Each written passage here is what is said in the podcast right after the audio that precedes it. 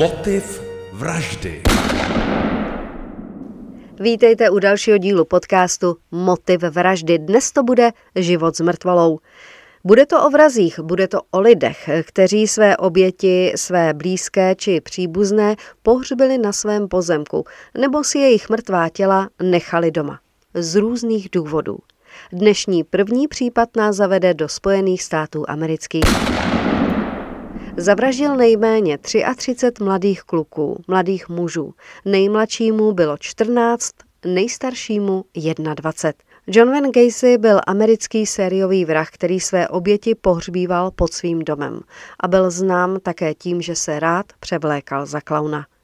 John Gacy se narodil 17. března 1942. Jeho otec byl alkoholik a násilník. John měl velmi blízký vztah s matkou i dvěma sestrami. Já jsem kdysi viděla dokument, kde jedna z těch sester celý ten jejich život, celý ten příběh, životní příběh popisovala. Pro otce byl obézní syn velké zklamání. Ve škole měl Casey problémy, byl ale výřečný a uměl se ze všeho vymluvit. Jak se říká vykecat. Ve 20 letech se přestěhoval do Las Vegas, kde začal pracovat jako uklízeč v Márnici. Někdy tam dokonce přespával. Později přiznal, že jednou v noci vlezl do rakve s mrtvým mladým mužem, což ho na jednu stranu vyděsilo, ale i vzrušilo. Po nějakém čase se vrátil zpět domů do Chicaga, kde začal studovat obchodní akademii a obchod mu šel. Už po roce byl vedoucím obchodu s obuví. V září 1964 si Gacy vzal kolegyni z obchodu, jmenovala se Merlin. Ve stejnou dobu měl ale homosexuální poměr s kamarádem, také s kolegou z práce. Otec manželky, tedy Tchán, ho v roce 1966 jmenoval manažerem tří restaurací KFC. Mladá rodina se rozrostla o dvě děti. Gacymu se dařilo jak osobně, tak i obchodně. Otec se mu omluvil, že se v něm mýlil. A jak už to bývá, nic není, jak na první pohled vypadá. John Gacy byl manželce nevěrný, jak s ženami, tak muži. Pil a také bral drogy. A bylo ještě hůř. V roce 1967 spáchal svůj první trestný čin. 15-letého chlapce nalákal domů, opil ho a donutil k orálnímu sexu. Několikrát to zopakoval i s jinými chlapci, mladými muži. Zatím nikomu neubližoval fyzicky a většina obětí sexuální útok ani neohlásila. Jedna výjimka se ale našla. Bylo to v březnu 1968. 26-letý Casey byl obviněn ze sodomie a odsouzen na 10 let vězení. V ten samý den manželka požádala o rozvod, chtěla do péče děti i dům. Soud jí ve všem vyhověl. A představte si, že nakonec deseti let bylo pouze 18 měsíců. V červnu 1970 byl podmínečně propuštěn. Jeden rok musel bydlet u matky a nesměl vycházet po 22. hodině. V té době mu zemřel otec na cirhózu jatera. Později John začal pracovat jako kuchař a v roce 1972 se opět oženil. Vzal si rozvedenou Karol, která si z předchozího manželství přivedla i dvě děti. O manželku nejevil zájem, ale opět byl vzorným místním občanem. Se zákonem měl ale další oplétačky. Dva mladíci ho obvinili ze sexuálního útoku, ale případy vyšuměly do ztracena. V roce 1973 Gacy rozjel další biznis, byla to vlastní stavební firma a začal vraždit. 2. ledna 1972 nabral na autobusovém nádraží 16-letého Timothyho a odvezl si ho domů, k sobě domů. Slíbil mu, že u něj může přespat a ráno dál pokračovat v cestě. Tuším, že jel do Omahy. si ale mladíka ubodal a pohřbil pod svým domem. Později policistům řekl, že v tu chvíli si uvědomil, že zabíjení mu přináší to pravé vzrušení. Druhá vražda přišla za dva roky. V lednu 1974 uškrtil chlapce, asi 15-letého kluka a zakopal ho na dvorku, na místě, kde rodina běžně grilovala, kde se pořádaly párty až pro 200 lidí. Právě tady Gacy bavil malé i velké diváky v převlečení za klauna. V roce 1975 se jeho stavební firmě začalo výrazně dařit. Počet zaměstnanců i zakázek rostl. Doba se začala uvolňovat. A tak rostl také počet jeho sexuálních styků s mladými muži. Většina u něj pracovala. V červnu 1975 se Gacy pokusil spoutat jednoho ze svých mladých brigádníků. Ten ale provozoval eh, zápas, řecko-římský zápas a Gacy ho přemohl. O týden později, 29. června, zaútočil na dalšího mladého stavaře, brigádníka, 17-letého Johna. Toho spoutal, škrtil, uškrtil a tělo zakopal pod podlahou v garáži. Policie Gacyho vyslýchala, protože byl s Johnem, eh, s tímto mladíkem, zahlednut v den vraždy. Gacy však vyšetřovatele přesvědčil, že spolu jednali o výplatě a pak se prostě rozešli. Rodiče mladíka v následujících třech letech stále chodili na policii a snažili si je přesvědčit, aby se zaměřili na Gacyho. Marně. Gacy dostal další nápad. Začal chodit s falešným policejním odznakem. Mladistvé, většinou uživatele drog, prostituty či uprchlíky z domova zatýkal a odvážel ne na policejní stanici, ale k sobě domů. Tady je mučil, znásilňoval a zabíjel. Šlo o chlapce, které nikdy nikdo nehledal. Tou dobou už Gacy bydlel opět sám. I druhá manželka se s ním rozvedla. V noci 23. března 1978 vzal Gacy do svého auta 26-letého Jeffreyho Rignala na cigaretu marihuany. Uvnitř auta ho omámil chloroformem a odvezl, unesl domů. Pak ho znásilňoval a mučil různými předměty.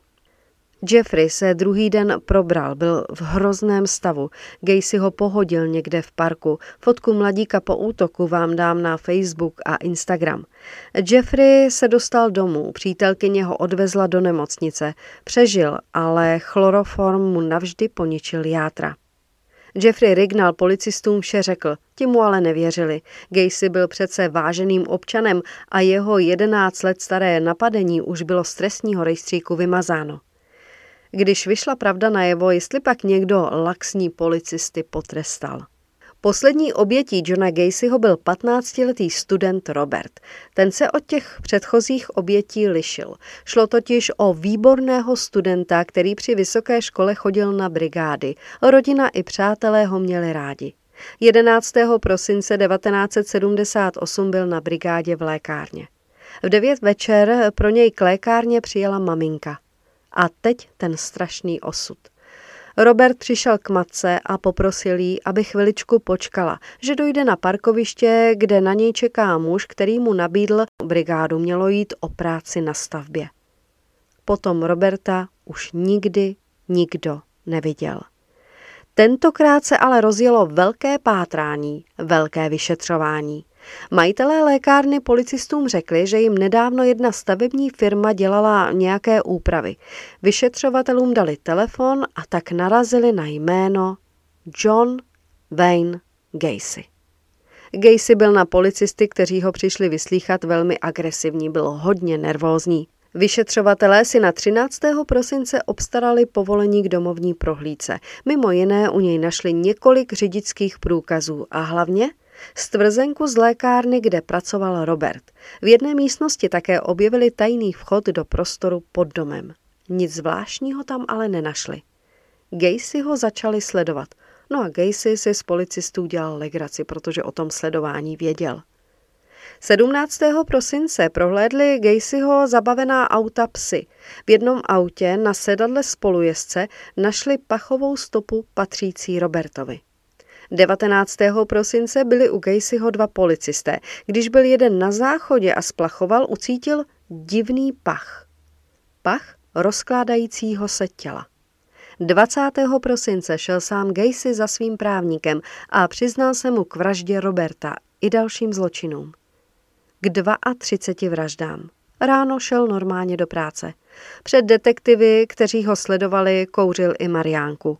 Toho policisté využili a zatkli ho za tento čin. V podvečer 21. prosince 1978 dal soudce povolení k druhé domovní prohlídce. Pod domem začali kopat technici. Chtěli najít tělo Roberta. První, co našli, byl hrudní koš. Pak přišel šok. Některý z techniků zavolal. Myslím, že tohle místo je plné dětí. Pod domem našli 26 těl, další tři na jiných částech Gacyho pozemku. Gacy se pomalu začal k vraždám přiznávat. Také policistům řekl, že další čtyři těla hodil do řeky. Pod domem už prostě nebylo místo. 13. března 1980 byl odsouzen k 12 trestům smrti a 21 doživotím. Datum popravy bylo stanoveno na 2. června 1980, ale kvůli odvoláním strávil na celé smrti dlouhé roky. Za mřížemi Gacy i maloval, kreslil sám sebe a kreslil klauny. Některé jeho obrazy se prodaly i za miliony. John Wayne Gacy byl popraven smrtící injekcí 9. května 1994. O Gacym bylo natočeno i několik filmů. První byl snímek z roku 1992 s názvem Chyťte vraha. Gacyho, který v té době ještě žil, hrál vynikající Brian Dennehy. Foto k tomuto příběhu případu najdete opět na Facebooku i Instagramu jako motiv vraždy. Další případ nás zavede k sousedům na Slovensko do roku 2020. Tam 29-letý Štefan Strstic tři roky žil s mrtvolou své tehdy 49-leté milenky. Ta se jmenovala Lívie. Po třech letech se sám udal na policii. Možná, kdyby nešel na policii, tak by se na to nikdy ani nepřišlo. Po Lívii sice bylo vyhlášeno pátrání, ale příbuzní a známí si mysleli, že někam odjela. V domě po třech letech už nešlo žít, byl tam strašný zápach. Hrůzné je, že se Štefanem žila i jeho matka. Ta si na zápach stěžovala. Štefan jí říkával, že je to kanalizace. Ale už to prostě nešlo a protože nevěděl, co s mrtvolou, šel se udat. Šokovaní policisté pak u něj doma pod schodami skutečně našli tělo zabalené v koberci. Bylo zmrzačené a zohavené. Štefan Lívy odřízl nohy. Mrtvou Lívy naposledy viděli v září 2017. A co se stalo? Proč Štefan zavraždil svou starší milenku?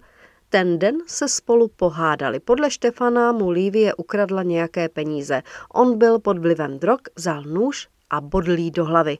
Poté jí uřezal nohy a zabalil do koberce. U soudu se ke všemu přiznal a svého činu litoval. Soud ho poslal do vězení téměř na 15 let. Těch případů, kdy někteří lidé z jakéhokoliv důvodu dál žijí s mrtvolou, je po celém světě docela dost. A kdybych se vás zeptala, kde ty mrtvoly nejčastěji schovávají, pak byste řekli? Správně, v mrazáku. Opravdu zvláštní případ řešili policisté v Japonsku. 48-letá Yumi Yoshiho měla ve svém mrazáku tělo své matky. Ne pár týdnů či měsíců, ale rovnou 10 let. Důvodem měl být strach z vystěhování. Zmraženou mrtvolu našla uklízečka. Ne, že by si ji pozvala, ale Yumi neplatila nájem a tak ten majitel poslal uklízečku, ať byt před vystěhováním uklidí. Někteří sice zprvu spekulovali, zda Yumi matku nezavraždila, ale podle policistů na zmraženém těle nebyly viditelné stopy násilí. A zpět na Slovensko. 32-letá Jana dva roky ukrývala v mrazáku své miminko, malého chlapečka. Tvrdila, že se narodil mrtvý. Na nález se přišlo jen díky jejímu expartnerovi, který po rozchodu šel udat. Ve Spojených státech zase našli mrtvou 75-letou ženu. Podle lékařů zemřela přirozenou smrtí. Divné bylo, že v další místnosti byl mrazák s tělem jejího manžela. Oba zemřeli přirozenou smrtí, jen manžel o deset let dříve. Žena následně jeho tělo zmrazila a až do své smrti pobírala jeho armádní výsluhu. Tak dneska to na žádnou zmrzlinu z mrazáku nevypadá. Mějte bezpečné dny a naslyšenou. Motiv vraždy se Štěpánkou Šmídovou.